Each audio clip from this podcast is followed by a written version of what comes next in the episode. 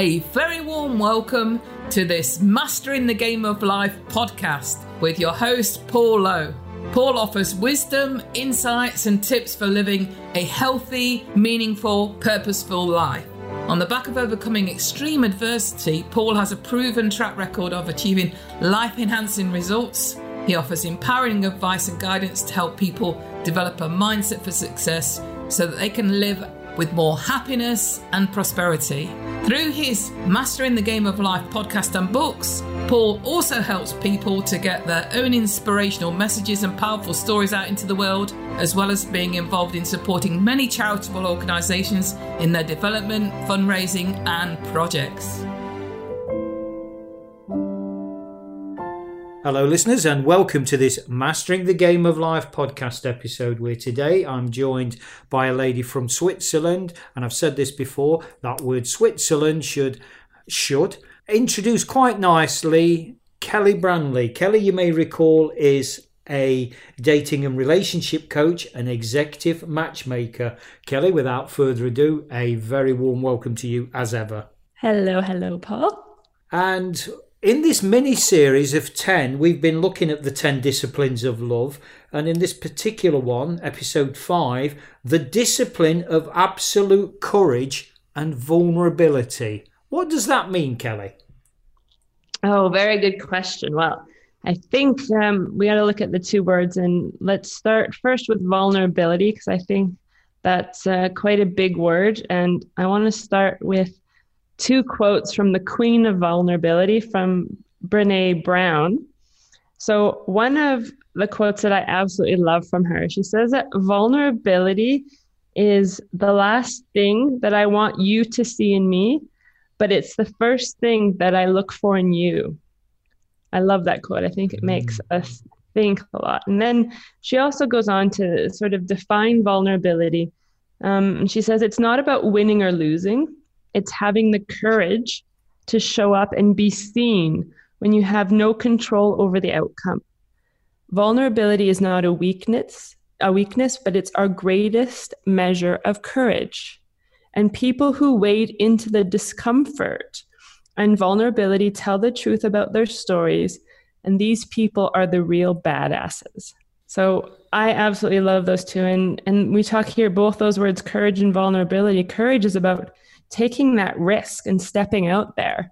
And vulnerability is about being really seen and showing to someone else the parts of yourself that you maybe are insecure about showing or aren't sure if they're actually going to like that part of you. What does she mean, Kelly? And I am an avid follower of Brené Brown, as you know, but what does she mean on that first point? It's the last thing in me, but the first thing in you I want to see around vulnerability. What does she mean by that? Well, without asking her, I have to take a guess. But what I see in that statement is we look for other people. We want to see that authenticity in them. We want to see the bit that gets below the surface. And that's where we then connect with somebody and know that they're real. But it's exactly those parts that we try our hardest to hide from somebody else because we are so judgmental of those parts. That's what I think. I don't know. What do you think? Yeah, exactly that. But I just, I think it's a really honest statement, isn't it? It's really on point, that statement is. You know, it's, I suppose, paraphrasing listeners, what we're saying there is, I want to see all the good things in you that I'm kind of frightened of in me, you know. So while we're looking for inspiration externally there, you know, just a thought. But yeah, I'm along your lines there, Kelly, definitely. And but it does take courage, doesn't it? It absolutely does. Oh, but why should we bother? Tell me why should we bother? Well, it just brought to my mind the concept of emotional availability. And vulnerability is really closely tied to that. And one of the things that I hear a lot from my clients in my coaching practice is that they have met somebody and they'll say, like, they're emotionally unavailable, is I can't get to the depth within them. Everything stays at such a superficial level. And we want that vulnerability because we want to have the ability to sort of see inside somebody, to the parts that not everybody gets to see. And being emotionally available means that you are willing to open yourself up. And so when we aren't able to show vulnerability and we aren't able to do that, it makes it very difficult for somebody to really connect with us. Mm. In that context, is surrender then too strong a word? Surrender. For me, surrender is kind of just putting everything out there at once. It's kind of like, cracking it open so that you can see everything that's in there. And I don't think vulnerability necessarily is that extreme. Vulnerability is about giving glimpses over time, I think. I suppose, and we've said this many times before, Kelly, haven't we? And certainly listeners, you know that Tom Peters is one of my... has certainly been one of my influences from the past, maybe not quite as strong these days, because obviously, we gain new insights around different concepts. But certainly Peter's quality related, because he was referring to quality management in this context, when he said perception is all there is. And to put this in context, Kelly, of what we're talking about, there isn't an absolute right or absolute wrong, because we're just so individual and different as human beings, aren't we? Mm-hmm, definitely. Yeah, perspective. And we've talked about this several times, and I think, he does encompass it really nice with perspective is all there is. It is all about how you interpret things and how you evaluate somebody's ability to be vulnerable, of course, is in relation to your own comfort level with vulnerability. And I have a really good friend of mine, and she is probably the person who I would say is the most vulnerable of all the people I know. She has no problem really sharing her most intimate thoughts.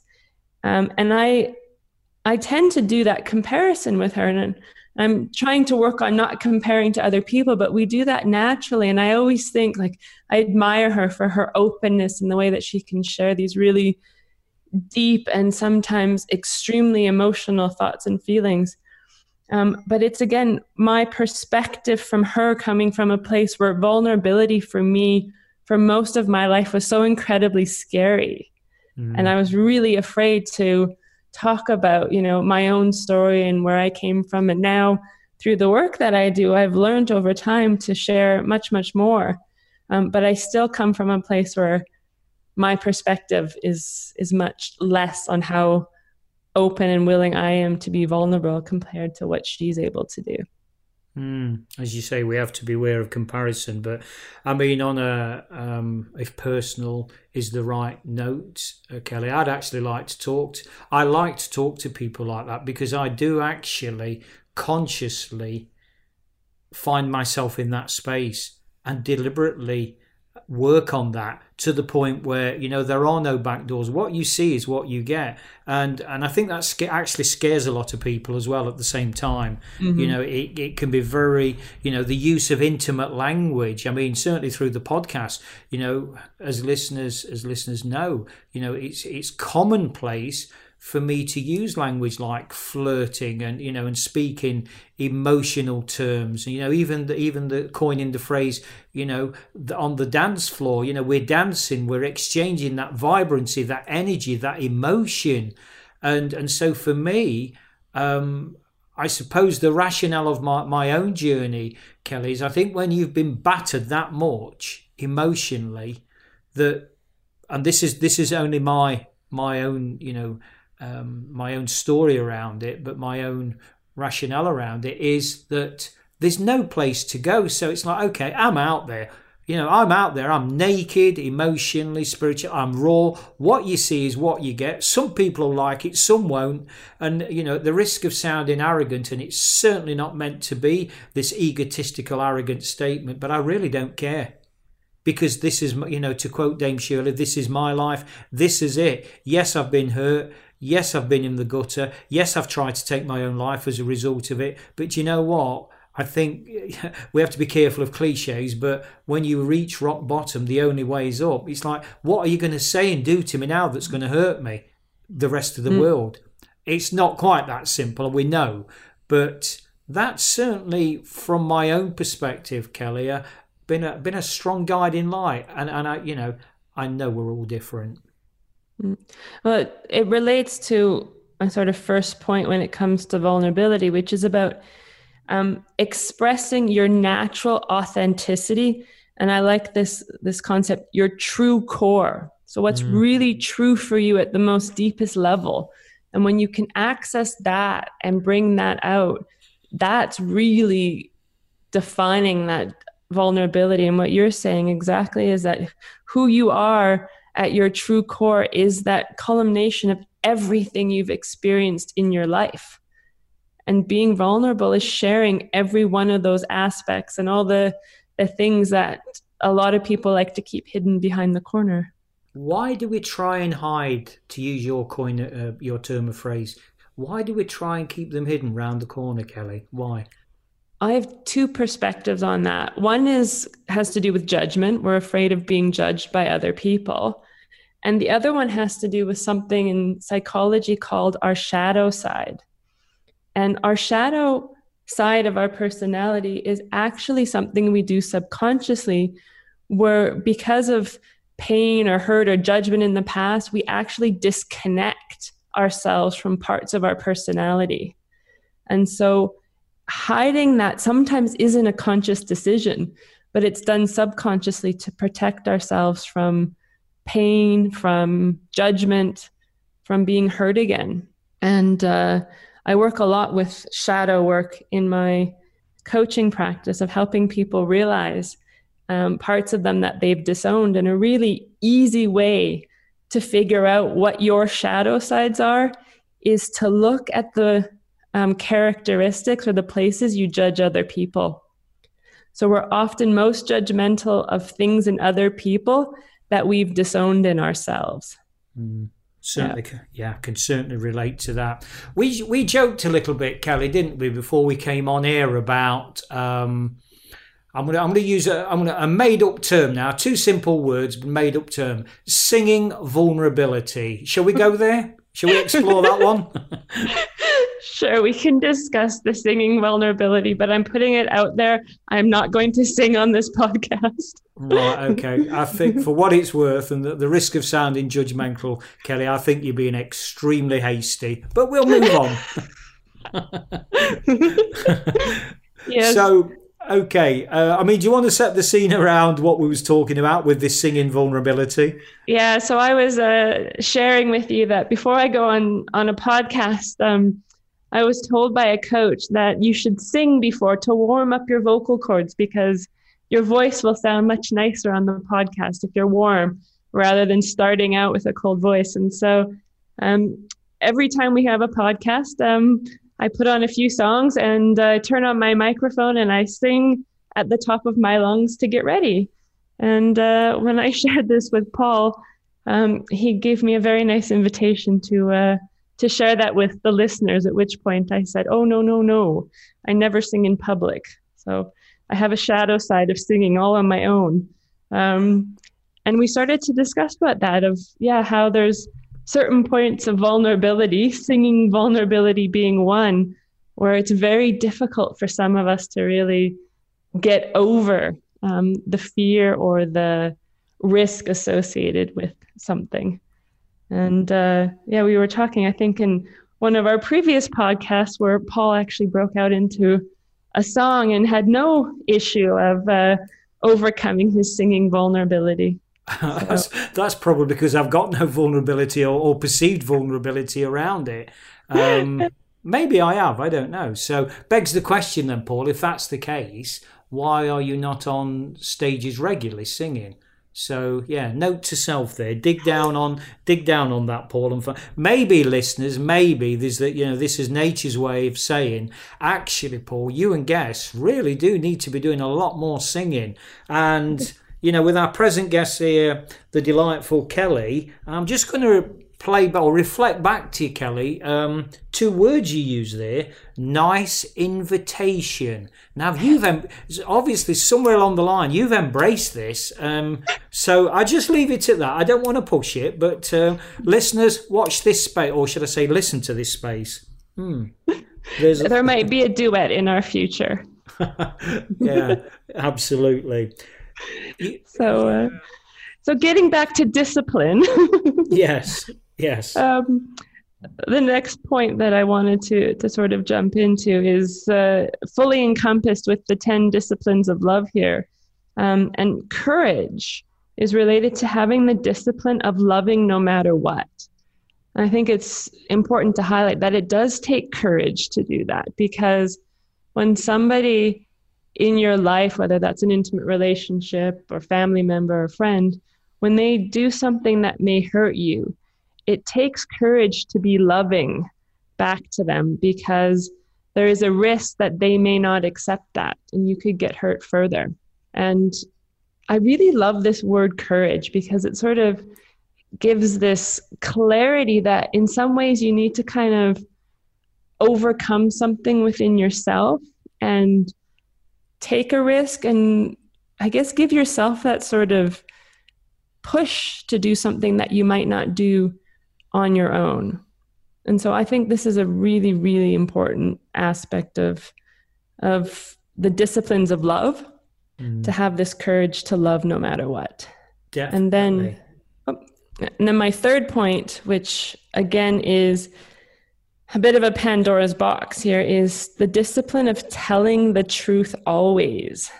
And for me, the truth is such a loaded word, because I'll always ask people, what does it mean to tell the truth? And people assume that they know what truth is. And then I'll start to challenge them about, okay, what about a little white lie? Like, you know, if you were asked to go to a meeting and you didn't want to do it and you said, oh, I'm sorry, I can't, I'm too busy, but maybe you're not busy. Is that truthful? And in relationships, there's all these little moments where you might not tell the full truth, or you might exclude something that's part of the truth. And I really challenge everybody to think, you know, through the last couple of days, all those moments where you chose to leave something out or bend the truth a little bit. And of course, you probably did that from a point of positive intent, but all these little moments can have a significant impact on a relationship. One point that I discuss a lot is when you don't tell your partner that they've hurt you.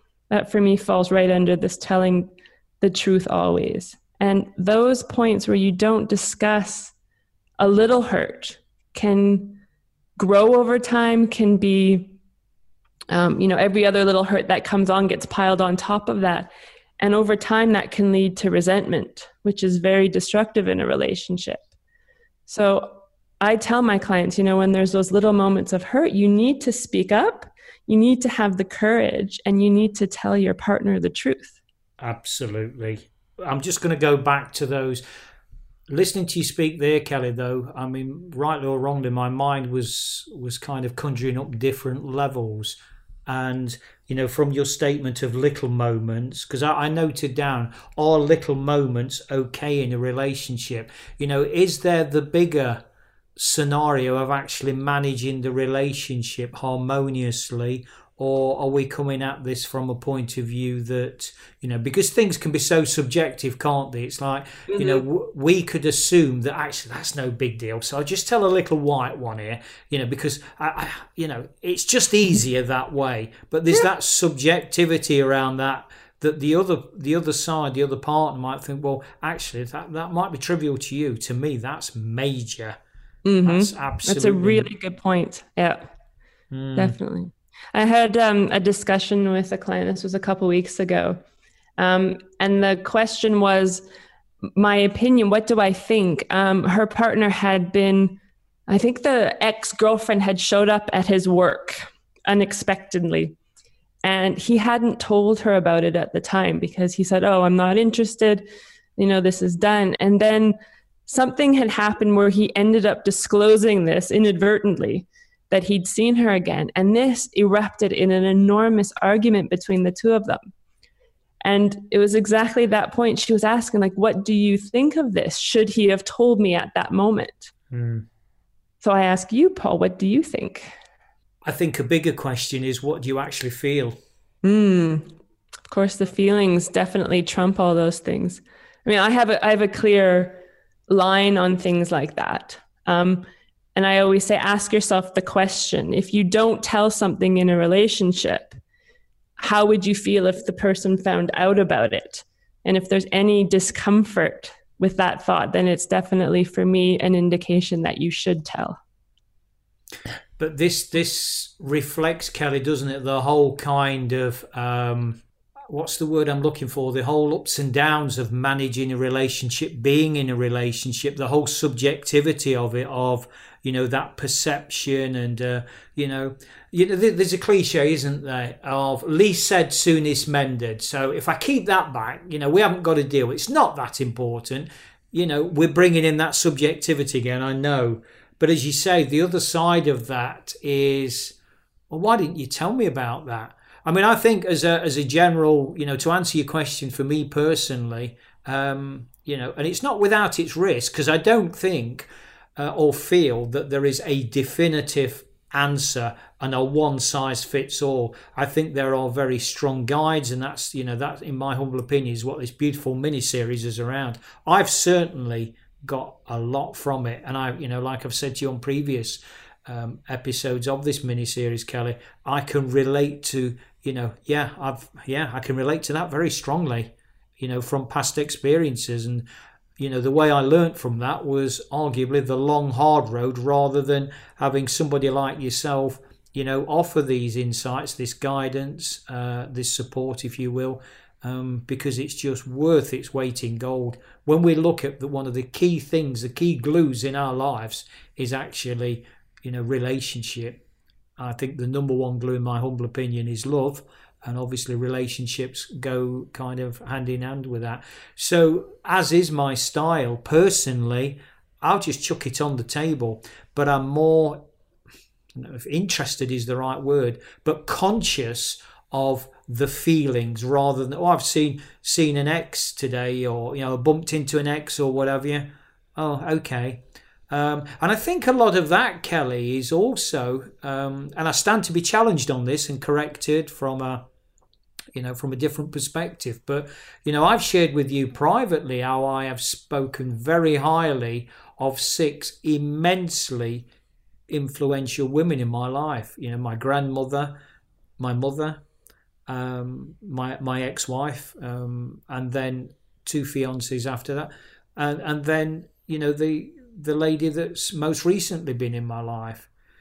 And the consistency with the latter 4, obviously not with my grandmother and my mother, but the consistency with my partner for want of a better phrase, is I've spoke very openly and honestly and candidly around my love for, you know, this group of women. Now, you know, I've also had that conversation with women that have not been in a relationship, and they said, "Oh, if that was me, Paul, I'd leave you. I wouldn't be with you listening to that." And I said, "Well, I can only tell you my truth, and that it certainly has been my truth, Kelly. I've kind of moved on from that particular part of my life now, and that, dare I say, that script, that part of my truth or perceived truth at the time." So, you know, I think all we can do is to answer the question, really, is to be true to ourselves, isn't it? You're so spot on with that one. And just listening to you, for me, you've just encompassed that vulnerability, because you must have a knowing that for some women, that would have been a deal breaker. But that is so important to you, in being vulnerable and sharing that and creating that space between you and a partner is very vulnerable, but it created with the right woman such a deep connection, because she would recognize how true to you and how central to your being those relationships were. So it's not a judgment. It's about, as you said, creating that dynamic between you and another person to know what sort of space do we have to discuss within each other. And for you, discussing a past relationship was absolutely okay and was welcomed and embraced. And for another couple, that might not be. Mm. Which kind of reinforces the point, doesn't it? There isn't a right, there isn't a wrong. It's a question of compatibility. I mean, this takes us down an interesting path, as is our way, Kelly. This is not unusual, is it, listeners? Particularly when Kelly and I get on a conversation. But this whole thing of, is love enough? Oh, such a great topic. Absolutely. I mean, I think we've touched on this many, many times, and we both share the same underlying belief that definitely love is the most important need that we're looking to fulfill and to improve with all these discussions that we're having. And it's definitely at the top for me. And I think we touched on it in one of our most recent podcasts, right? About the importance of love, and can we have love without, we did the other two, time and money, right? Yeah. Such a fantastic topic.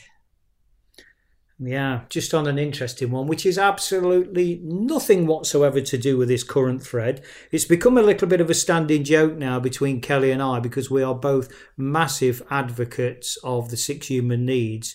In fact, I think we've gone as far as to say, Kelly, have we not, that, you know, in terms of our really strong connection, the foundation of that is that understanding, belief, and, you know, embracing the benefits of the 6 human needs. That's kind of glued us together, metaphorically speaking, quite strongly, hasn't it? Definitely. Yep. And I just use that as a foundation to say, and as I say, it's become a bit of a standing joke between Kelly and I, listeners, but we've actually gone 25 minutes in this podcast without bringing any reference to any of the 6 human needs. But at 25 minutes or so, it raised its head. I think the challenge for us, Kelly, is can we get through an episode without ever referring to any aspect of the 6 human needs? Well, we've broken our own record, and we'll see. But somehow, I think we're going to struggle to really have a discussion without referring to them at some point. But let's see. Time will tell. Time will tell. Absolutely. So before I ask you to leave us with a real pearl of wisdom, Kelly, in terms of this very vital discipline that we've spoken around, absolute courage and vulnerability. Before we move on and close with that, I would just ask you and invite you again to share with our listeners your contact details, how people can reach out to you. So as always, you can visit kellybrandli.com/masteringthegameoflife. And you'll see on my website an overview of all the 10 disciplines of love. You're welcome to go and download that there. And you can reach me, or you can access my website at kellybrandli. Superb. Thank you as ever. And so, yeah, well, it's over to you, Kelly, really, for the last few words. You know, leave us with one pearl of wisdom or one insight, thought, call it what you will, around this fascinating 10 disciplines of love, but more particularly, absolute courage and vulnerability. What would that be? I think we've done vulnerability pretty deep. I would leave with this thought, and that is surrounding courage. And I encourage everyone to really take that risk and be courageous in your relationships, to challenge all those thoughts and ideas you may have held throughout your whole life about what makes a good relationship, and really, you know, go into those things which maybe make you feel uncomfortable, but to have that courage and to love no matter what. Absolutely, because we're going into uncertainty there, you know, obviously one of the 6 human needs, and new pots of gold are found in places we might not have looked before, are they not? Definitely. So on that thoughtful note, listeners, we sign off, as we always do, by saying, remember, mastering the game of life starts by embracing our hearts. Thanks very much for listening to this Mastering the Game of Life podcast episode. If you found it interesting and helpful, drop a line to Paul via paul@paul-low.com with any thoughts or questions you may have. He'd love to hear from you and he'd be more than happy to respond. Alternatively, check out Paul's website at www.paul-lowe.com. Remember, mastering the game of life starts by embracing our hearts.